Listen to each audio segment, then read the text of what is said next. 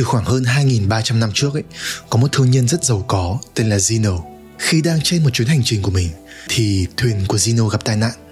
Tất cả tiền bạc vật chất của ông trôi đi hết cùng với sóng biển và chìm xuống dưới lòng đại dương. Sau cái sự kiện tai họa đó mà Zeno như bị lấy đi hết tất cả, đang từ một người giàu có ngay lập tức trở thành một kẻ nghèo khó và vô gia cư. Thử tưởng tượng mình ở cái vị trí như vậy thì bạn nghĩ rằng là mình sẽ phản ứng như thế nào? Khi mà cuộc đời nó đối xử với mình một cách nghiệt ngã như vậy, thì cái phản ứng của người bình thường sẽ là gì?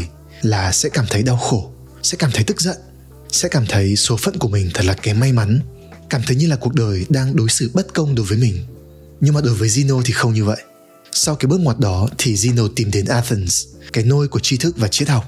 Ông đã tìm đọc về Socrates và các triết gia vĩ đại khác, và rồi đã sáng lập nên một cái trường phái triết học của riêng mình, đó là chủ nghĩa khắc kỷ hay là Stoicism. Triết lý của chủ nghĩa khắc kỷ hướng con người đến việc nuôi dưỡng đời sống tinh thần và kiên cường vượt qua những nghịch cảnh, đặc biệt là với những điều mà chúng ta không thể kiểm soát, như là với chính cái biến cố mà Zeno đã từng phải trải qua. Chuyện đã xảy ra rồi và cho dù là nó tệ đến thế nào thì chúng ta vẫn hoàn toàn có cái quyền tự do để lựa chọn cái cách mà mình sẽ đối diện với nó. Thay vì kêu ca và khóc lóc ấy, tại sao chúng ta không giữ bình tĩnh lại để nhìn nhận xem là cái việc tốt nhất mình nên làm bây giờ là gì. Vậy thì chủ nghĩa khắc kỷ là gì? Những cái triết lý sống của nó là như thế nào? Và nó có những cái giới hạn ra sao? Đây là những câu hỏi mà mình sẽ giải đáp cho mọi người trong nội dung lần này. Có thể xem những cái chia sẻ này như là một cái nhìn tổng quan dành cho những ai đang quan tâm và mới bắt đầu tìm hiểu. Nếu như bạn chưa từng được biết đến về cái trường phái triết học này, thì để mình giới thiệu qua một chút về cái nguồn gốc ra đời của nó. Chủ nghĩa khắc kỷ là một trường phái triết học có nguồn gốc từ thời Hy Lạp cổ đại. Nó giúp cho con người có khả năng vượt qua mọi khó khăn của cuộc sống bằng một thái độ điềm tĩnh và sáng suốt. Nó nhấn mạnh vào tầm quan trọng của đạo đức, của trí tuệ để chúng ta có thể làm chủ được bản thân mình và từ đó đạt được đến sự bình yên và hạnh phúc. Có thể hiểu đơn giản ấy là chủ nghĩa khắc kỷ là một triết lý sống giúp cho con người vượt thoát khỏi đau khổ, tìm được sự an lạc trong tâm hồn và hướng đến một cuộc sống trọn vẹn, hòa hợp và ý nghĩa một cuộc đời lý tưởng mà người Hy Lạp gọi là eudaimonia. Chủ nghĩa khắc kỷ được thành lập bởi Zeno khi ông tạo dựng lại cuộc sống của mình sau vụ đắm thuyền, tiếp nối cái truyền thống triết học của người Hy Lạp cổ đại. Zeno chia sẻ và giảng dạy về những tư tưởng của mình một cách công khai. Mặc dù phải cạnh tranh với nhiều trường phái triết học khác ở thời kỳ đó, nhưng mà triết lý của Zeno vẫn nhận được nhiều sự quan tâm và trở nên phổ biến, đặc biệt nhất là với giới tinh hoa của người La Mã. Sau khi Hy Lạp cổ đại bị người La Mã chinh phục, thì chủ nghĩa khắc kỷ được người La Mã thừa hưởng và đã tạo ra những sự cải tiến như là chúng ta biết đến ngày nay. Thời kỳ đầu ấy thì triết học khắc kỷ được xây dựng như là một hệ thống toàn diện, trong đó bao gồm cả logic học, vật lý học và đạo đức học. Nhưng mà khi được kế thừa bởi người La Mã thì mối quan tâm của họ được thu hẹp lại, chủ yếu chỉ bàn về đạo đức học mà thôi. Vì sự khác biệt văn hóa mà các triết gia khắc kỷ người La Mã không quá bận tâm đến những tư duy trừu tượng mà họ tập trung vào những gì có thể được trực tiếp áp dụng để cải thiện cuộc sống làm sao để sống tốt làm sao để làm một con người có đạo đức hay là làm sao để đối nhân xử thế một cách phù hợp với công bằng và lẽ phải nói cách khác ấy thì đối với người la mã triết học không nằm ở lý luận mà nó nằm ở cách sống như là trong cuốn Meditations của Marcus Aurelius thì có một dòng nhật ký minh họa rõ nét cho điều này. Waste no more time arguing what a good man should be. Be one. Nghĩa là ấy, đừng tốn thời gian tranh cãi xem một người tốt là phải như thế nào mà hãy cứ sống đúng như vậy. Không quan trọng là bạn nói cái gì, mà quan trọng là bạn sống ra làm sao. Hành động của bạn sẽ là cái minh chứng rõ nét nhất cho nhân cách con người bạn. Điều này cũng làm nên dấu ấn của triết học khắc kỷ so với cả các trường phái triết học khác. Triết học vốn thường được biết đến như là một cái môn học có tính hàn lâm, và triết gia là những người suy tư và viết lách về những lý thuyết rất là sâu xa và phức tạp ở trong các kinh viện nhưng mà với chủ nghĩa khắc kỷ ấy, thì họ quan niệm rằng là triết học cần phải được đi từ cuộc sống và phục vụ cho cuộc sống. Nó cần phải được hiện thân bằng hành động trong thực tế và triết gia sẽ là những người thực hành triết học tức là những người rèn luyện ở bản thân mình cái sự tự chủ và sống đúng theo những cái lý tưởng về đạo đức mà chủ nghĩa khắc kỷ tôn vinh. Trong những thế kỷ sau đó thì chủ nghĩa khắc kỷ dần thoái trào và không còn nhận được nhiều sự quan tâm nhưng mà nó vẫn âm thầm tạo ra những cái dấu ấn trong lịch sử nó có tầm ảnh hưởng sâu sắc lên một số nhân vật lịch sử quan trọng như là Nelson Mandela, Winston Churchill hay là Thomas Jefferson. và cho đến khoảng vài thập kỷ gần đây thì chủ nghĩa khắc kỷ đang có một thời kỳ phục hưng. Nó dần nhận được nhiều sự quan tâm trở lại. Nếu như mọi người để ý thì chắc cũng thấy là nó đang được nhắc đến rất là nhiều. Có khá là nhiều tác phẩm về chủ nghĩa khắc kỷ đã và đang được đại chúng đón nhận, điển hình như là các cuốn của Ryan Holiday hay là William B. Irvine. Nguyên nhân cho cái sự trở lại này ạ được lý giải rằng là vì những bài học của chủ nghĩa khắc kỷ mang giá trị vượt thời gian và nó không hề mâu thuẫn với cả thế giới quan khoa học nó là một cái giải pháp rất là thực tiễn để con người có thể bảo vệ và nuôi dưỡng cái đời sống tinh thần của mình trước những áp lực rất ngột ngạt của đời sống hiện đại. Đối với mình ấy, thì mình biết đến Stoicism từ khoảng đầu năm 2019. Cái cuốn Meditations hay là suy tưởng của Marcus Aurelius là cái cuốn đầu tiên mà mình đọc và có thể nói là một trong số những tác phẩm đã ảnh hưởng đến mình sâu sắc nhất. Việc mình có thể hiểu và đồng cảm với cả những suy tư của một người đã từng sống trước mình đến gần 2.000 năm ấy, là một cái cảm giác khá là đặc biệt. Nó cho thấy rằng là mặc dù bối cảnh về văn hóa, xã hội và lịch sử nó đã khác biệt rất là nhiều, nhưng mà trải nghiệm sống của con người á, thì nhìn chung cũng vẫn vậy. Dù là được sinh ra ở đâu và trong thời kỳ nào, thì hầu như tất cả chúng ta đều phải trải qua những nỗi lo toan, những dục vọng, những khát khao và những thăng trầm của cuộc đời và đó là lý do vì sao mà một triết lý cổ xưa như vậy vẫn có thể mang lại được rất nhiều giá trị cho đến ngày nay. Trong số những bài học của chủ nghĩa khắc kỷ thì nhìn chung có một số những chủ đề được lặp đi lặp lại xuyên suốt. Trong đó ấy, có lẽ nổi bật nhất là cái nguyên tắc được gọi là the dichotomy of control hay là phép lưỡng phân về quyền kiểm soát. Nghe thì có vẻ là phức tạp đấy nhưng mà thật ra nó lại rất dễ hiểu và dễ áp dụng. Để mình giải thích rõ hơn một chút nha về cơ bản ấy, thì các nhà khắc kỷ cho rằng là trong cuộc sống sẽ có những thứ nằm trong quyền kiểm soát của chúng ta. Và ngược lại, sẽ có những thứ mà chúng ta không thể nào kiểm soát được.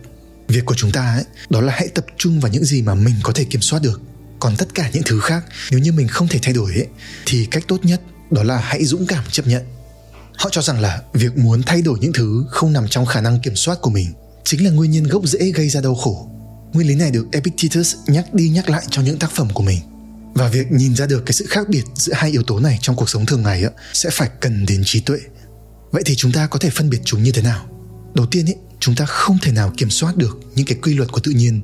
Chúng ta không thể kiểm soát được những cái vấn đề vĩ mô của thế giới của xã hội hay thậm chí là không kiểm soát được cả lời nói và hành động của người khác.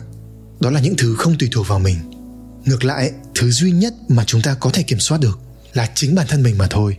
Đó là những tư duy ham muốn thái độ và hành vi của mình.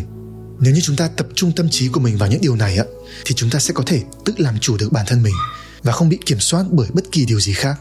Chẳng hạn ấy, thay vì chúng ta quá lo nghĩ về việc ai đó đang nói xấu về mình, thì chúng ta hãy tập trung vào bản thân. Hãy sống thật là tử tế trong cái khả năng của mình đi đã và chấp nhận rằng là người khác sẽ nghĩ về mình bằng bất kỳ cách nào mà họ muốn. Việc đó nằm ngoài tầm kiểm soát cũng như là mối bận tâm của chúng ta. Hoặc như là khi mà bạn đi thi học sinh giỏi bạn không thể kiểm soát được đề bài sẽ là gì hoặc là việc các thí sinh khác có làm tốt hơn bạn hay không. Bạn chỉ có thể tập trung vào những gì mà mình có thể kiểm soát. Đó là việc chuẩn bị và ôn bài thật là kỹ càng và cố gắng để làm tốt nhất trong khả năng của mình. Sau đấy thì bạn chắc chắn sẽ nhận được cái kết quả tốt nhất mà bạn xứng đáng. Bên cạnh đó ấy, thì có một cái nền tảng tư duy quan trọng khác trong thế giới quan của chủ nghĩa khắc kỷ. Đó là cái nguyên lý cho rằng là không có sự kiện nào mà tự thân nó là xấu hay là tốt mà chính cái đánh giá chủ quan của chúng ta mới quyết định điều đó. Một cái vấn đề được cho là tốt hay xấu, thực chất chính là do cái cách mà chúng ta nhìn nhận và diễn giải nó như thế nào. Chúng ta thấy nó tốt thì nó là tốt, chúng ta thấy nó xấu thì nó là xấu. Và bởi vì tốt hay xấu phụ thuộc vào cái cách chúng ta nhìn nhận và đánh giá vấn đề. Nó nằm trong quyền kiểm soát của chúng ta, nên là chúng ta cũng có thể hoàn toàn thay đổi cái đánh giá đó của mình. Việc này tất nhiên không hề dễ, nhưng mà cũng không phải là không thể chẳng hạn như là khi mình bị tai nạn và mất hết tất cả. Với nhiều người thì có thể là họ sẽ thấy đó là thảm họa. Nhưng mà cái cách nhìn nhận vấn đề như vậy sẽ có thể khiến cho chúng ta cảm thấy tồi tệ, mất hết đi niềm tin và động lực sống. Những thứ mà chúng ta đang rất cần để có thể tự vực dậy bản thân ở cái khoảnh khắc tối tăm như vậy. Nhưng mà nếu như bạn tư duy giống như Zino bạn chỉ đơn giản là nhìn nhận nó như là một sự kiện không may đã xảy ra. Nó tất nhiên không phải là một điều tích cực, nhưng mà đồng thời cũng chưa hẳn là dấu chấm hết. Và bởi vì mình không thể thay đổi được nó cho nên là có đau khổ thì cũng không giải quyết được vấn đề gì nên là hãy xem đó như là một sự thử thách một cái cơ hội để chúng ta thể hiện được bản lĩnh của mình và xây dựng một sự khởi đầu mới như là Seneca có cái câu nói thế này we suffer more in imagination than in reality. Chúng ta đau khổ ở trong trí tưởng tượng nhiều hơn là ở ngoài thực tại. Và cuối cùng ấy, một điểm đặc biệt ở chủ nghĩa khắc kỷ so với cả những trường phái triết học khác là nó nhấn mạnh vào việc sống hòa hợp với tự nhiên nhưng mà sống hòa hợp với tự nhiên ở đây ạ không phải là trở về rừng núi, có một cái lối sống hoang dã và ăn đồ organic. Các triết gia khắc kỷ quan niệm về tự nhiên theo một ý nghĩa rất khác. Đối với họ ấy, thì tự nhiên chính là vũ trụ, chính là tất cả những gì đang tồn tại và cả những cái quy luật phổ quát, hay là cái thần lực đằng sau cái cách mà vũ trụ này được tổ chức và vận hành. Tất cả được gói gọn trong một cái khái niệm mang tính trung tâm của triết học Hy Lạp, được gọi là logos. Và bởi vì logos bao trùm tất cả nên là nó cũng hiện diện ở bên trong mỗi người. Vừa là vật chất trên cơ thể của chúng ta, vừa là sự sống ở bên trong chúng ta, vừa là năng lực để chúng ta có thể tư duy và lý giải về thế giới xung quanh mình. Với cái ý niệm về logos như vậy, thì việc sống hòa hợp với tự nhiên là việc chúng ta sẽ cần phải sử dụng đến cái năng lực tư duy và lý luận của mình để khám phá những cái quy luật của tự nhiên, và rồi lấy những cái tri thức đó làm định hướng cho những cái suy nghĩ và hành động của mình vì cái lý do này mà chủ nghĩa khắc kỷ được cho rằng là hòa hợp, chứ không mâu thuẫn với cả khoa học hiện đại. Bên cạnh đó để có thể sống hòa hợp với tự nhiên, thì chúng ta cũng sẽ cần phải sống đúng với những cái nguyên tắc đạo đức cơ bản nhất của con người. Trong đó bao gồm trí tuệ, sự can đảm, sự công bằng và sự tự kỷ luật. Đó là những cái phẩm hạnh được cho là thuộc về bản chất của con người, và nó cần phải được chúng ta rèn luyện và cần phải được lấy làm định hướng để chúng ta không bị sa đà vào những cái thói hư tật xấu và từ đó đạt được một cái nhân cách đạo đức lý tưởng và có một cái cuộc sống trọn vẹn ý nghĩa. Và khi nhìn vào cuộc sống thực tế của những triết gia khắc kỷ thì chúng ta thấy họ là những người nói được và làm được. Họ thực hành triết học trong chính cuộc sống của mình và là những cá nhân mang tính hình mẫu về đạo đức. Điển hình như là Epictetus hay là Marcus Aurelius, hai người mà mình yêu thích nhất. Một người là nô lệ và một người là hoàng đế. Hai địa vị xã hội rất khác nhau nhưng mà cả hai đều đã làm gương cho những cái triết lý sống mà họ theo đuổi, bằng những cái vai trò của riêng mình. Và trên đây chỉ là một số ý chính mà mình muốn điểm qua. Tất nhiên là triết lý của chủ nghĩa khắc kỷ còn nhiều và sâu xa hơn như vậy. Nhưng mà có lẽ mình sẽ chia sẻ sâu hơn vào một dịp khác. Không có một tư tưởng triết học nào là không có những tư tưởng phản biện. Và với chủ nghĩa khắc kỷ cũng như vậy. Nổi bật nhất trong số những góc nhìn trái chiều về chủ nghĩa này ạ, có lẽ là việc nó hướng chúng ta đến việc kìm nén những cảm xúc của mình một cách không lành mạnh để thể hiện ra một cái sự lạnh lùng và sắt đá và vô cảm. Mặc dù ở ngoài thì tỏ ra mạnh mẽ nhưng mà thực chất ở bên trong là những cái sự mâu thuẫn. Và cái sự dồn nén như vậy về lâu dài sẽ có thể tạo ra những sự bất ổn về tâm lý. Nhưng mà thực tế thì chủ nghĩa khắc kỷ không có nói như vậy. Thực chất là ấy, nó hướng chúng ta đến việc được tự do khỏi sự kiểm soát của cảm xúc. Mục tiêu là để chúng ta có cái sự điềm tĩnh và tự chủ để có thể nhìn nhận lại cảm xúc của mình một cách khách quan hơn để thấu hiểu nó và từ đó chuyển hóa được cảm xúc, chứ không phải là kìm nén nó. Trên góc độ về tâm lý thì đây là hai hướng tiếp cận hoàn toàn khác biệt, nhưng mà lại rất dễ bị hiểu sai và thực hành sai. Điều thứ hai đó là việc đặt trọng tâm vào những gì mà mình có thể kiểm soát ấy và chấp nhận những gì không thể, cũng khiến cho chủ nghĩa khắc kỷ phải nhận cái sự phê bình rằng là nó khiến cho con người thờ ơ với những vấn đề xã hội. Vì chúng ta không thể thay đổi được những vấn đề ở bên ngoài phạm vi cá nhân nên là chúng ta sẽ chỉ thường sống vì mình nhiều hơn. Chúng ta sẽ chỉ tập trung vào những vấn đề của mình, mà không tham gia và không quan tâm đến những cái vấn đề của xã hội. Và điều này đúng, nhưng chỉ là một phần. Trên góc độ là một cái triết lý sống cá nhân ấy, thì chủ nghĩa khắc kỷ hướng chúng ta đến việc được giải phóng khỏi những sự áp lực, khỏi những nỗi lo âu hay là những tổn thương không đáng có trong cuộc sống. Nó giúp chúng ta tìm thấy được sự bình yên trong tâm hồn, chứ không phải là một lý thuyết cải cách xã hội. Một mặt thì đây là một sự hạn chế nhưng mà mặt khác ấy thì nó đảm nhiệm được khá là tốt cái vai trò của nó trong việc giải quyết những vấn đề cá nhân. Và mình nghĩ rằng là việc kỳ vọng rằng nó sẽ cần phải giải quyết cả những vấn đề của xã hội nữa là một cái sự kỳ vọng không công bằng. Cũng giống như việc vai trò của một người bác sĩ là giúp cho bệnh nhân của mình khỏi bệnh chứ không nhất định là phải có trách nhiệm giúp giảm thiểu tỷ lệ mắc bệnh của toàn dân. Bên cạnh đó ấy, thì chủ nghĩa khắc kỷ thực chất là đề cao việc làm tròn bổn phận và trách nhiệm của mình với cộng đồng thực tế là các triết gia khắc kỷ cũng có cái sự tham gia rất nhiệt tình vào đời sống xã hội. Chẳng hạn như là Marcus Aurelius đã đảm nhiệm rất mẫu mực vai trò của mình là người trị vì của đế chế La Mã, hay là như Musonius Rufus là một triết gia khắc kỷ đã đấu tranh cho quyền được học của phụ nữ, một cái tư tưởng rất là cấp tiến so với thời kỳ của 2.000 năm trước. Tuy vậy thì mình cho rằng là những cái phê bình đó về chủ nghĩa khắc kỷ cũng vẫn là những điểm mà những ai quan tâm đến triết lý sống này vẫn nên chú tâm để cân nhắc. Nhìn chung ấy, thì với tất cả những chia sẻ trên, mình cho rằng chủ nghĩa khắc kỷ là một triết lý sống rất có ý nghĩa. Mặc dù là có nguồn gốc từ cả ngàn năm trước, nhưng mà những nguyên lý những bài học mà nó truyền tải vẫn có giá trị cho đến ngày nay. Đó là những tư tưởng mang tính vượt thời gian giúp cho con người ta đứng vững trước những nghịch cảnh của cuộc sống cho dù đó là cuộc sống của thời xa xưa hay là cuộc sống của thời hiện đại. Điều mà mình yêu thích ở chủ nghĩa khắc kỷ là cái tính ứng dụng của nó trong cuộc sống thực tế nó mang triết học đến được gần hơn với đời sống con người và là thứ triết học thực hành, chứ không phải chỉ là thuần túy lý thuyết. Mình cũng đã từng chia sẻ trong một nội dung trước đây rằng cái nguyên lý về việc tập trung vào những gì mình có thể kiểm soát ấy là một trong số những cái mindset quan trọng nhất đối với mình. Nó đã có những tầm ảnh hưởng sâu sắc lên cuộc sống của mình và giúp mình có được một cái nền tảng tinh thần vững vàng trước những giai đoạn khó khăn. Như là trong cuốn tìm mình trong thành phố nội tâm ấy, thì mình cũng đã từng chia sẻ về cái câu chuyện này.